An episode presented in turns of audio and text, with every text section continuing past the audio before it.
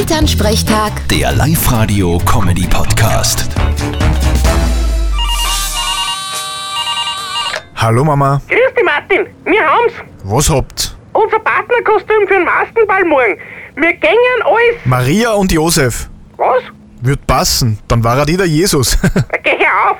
Nein, wir gängen als Hänsel und Gretel. Aha, und wie schaut das aus? Naja, wir ziehen uns was Altes an, nehmen unseren Zeger mit kleinen Steinen mit und lassen die Albe fallen, wenn wir vom Tisch zur Bar oder aufs Heisel gängen, damit wir wieder zurückfinden.